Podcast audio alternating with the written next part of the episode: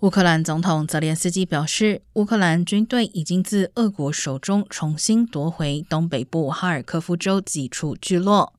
不过，联合国表示有可信的指控称，俄罗斯军队强行将孩童从乌克兰带到俄国让人收养，这是大规模强迫迁移和驱逐的一环。另一方面，俄罗斯总统普京表示，莫斯科不可能被孤立，哪一个国家定定俄国石油和天然气价格上限，就等着被切断所有供应，包括天然气、石油。煤和燃油。